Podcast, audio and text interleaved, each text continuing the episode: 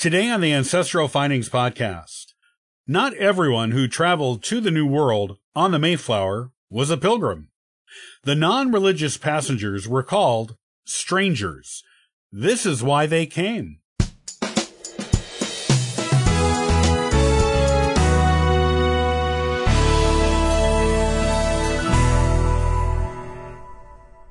Though the Pilgrims, a separate group from the Puritans who came just after them, were all about establishing a religious community in the New World, they were forced to take on non-religious passengers to pay for the voyage.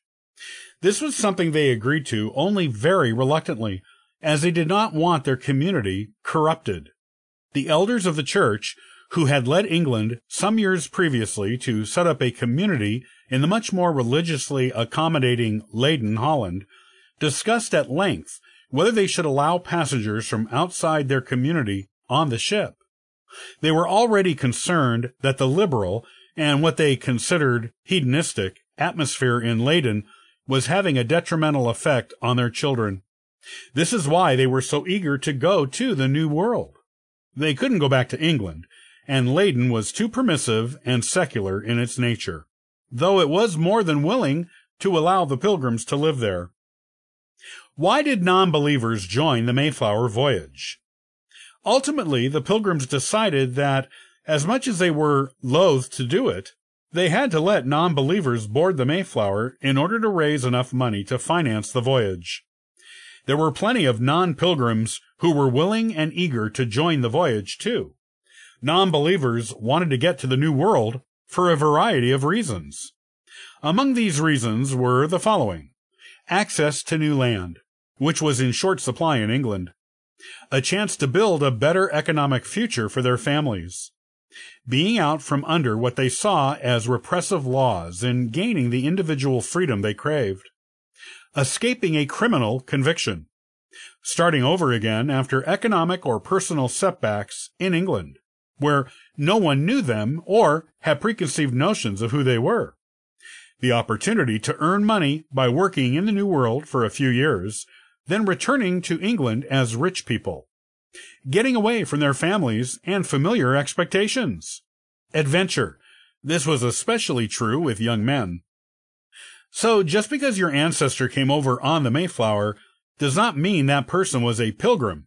He or she could very well have been one of the many strangers, the pilgrim word for non-pilgrims on the Mayflower, who came along to the New World with them some famous stranger passengers on the Mayflower.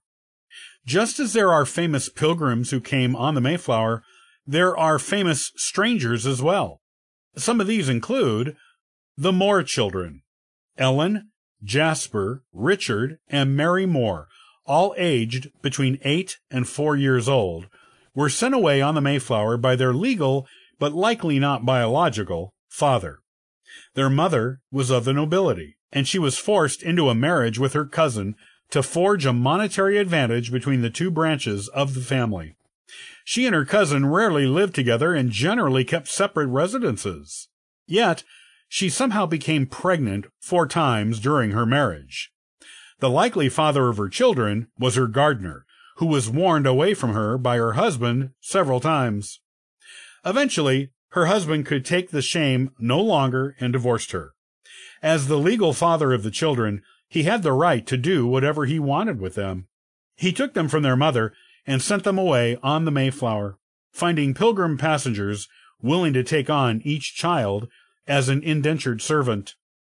While their mother tried for years to get them back, even attempting to go to the New World herself once to retrieve them, she was never able to do so.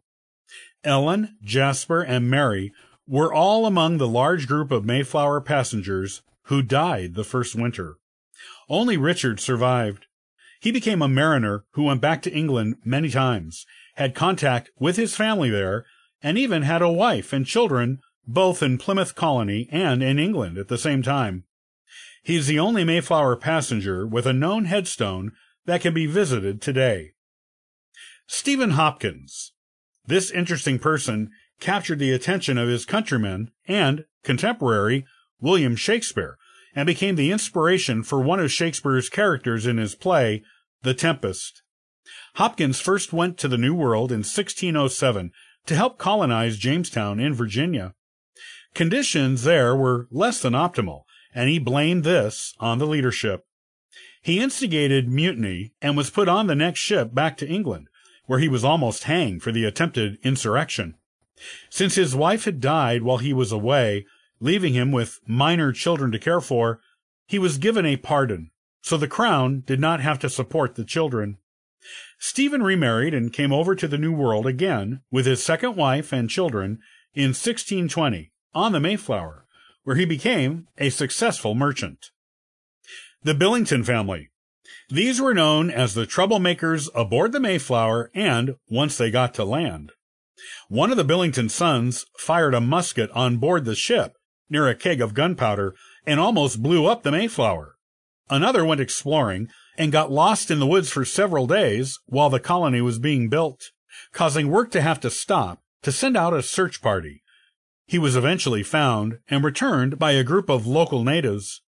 The patriarch of the family, John Billington, was cited many times for challenging the authority of the colony's governor and was eventually hanged in 1630, the first Mayflower passenger to be treated thusly, for the murder of a neighbor who he saw as his enemy. The stories of the strangers who came over on the Mayflower are just as fascinating as the stories of the pilgrims with whom they traveled and lived. Because there were so few people aboard the Mayflower, they only had each other to rely on when they landed in the New World. Stranger and pilgrim were forced to live and work together for the survival of the colony. It was not the ideal situation the pilgrims wanted, but it was necessary. Eventually, families intermarried, and it was forgotten who was a stranger and who was not. At the beginning, though, this distinction was important. The fact that the pilgrims and a bunch of strangers who did not share their beliefs were able to create such a successful colony together is a remarkable testament to human determination and our natural inclination to work together as one for a common cause, despite our differences.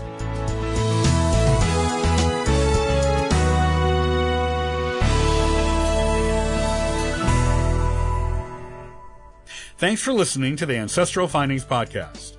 You can subscribe to the podcast on YouTube and iTunes. Also, check out ancestralfindings.com for free genealogy lookups, ebooks, and weekly giveaways. Happy searching!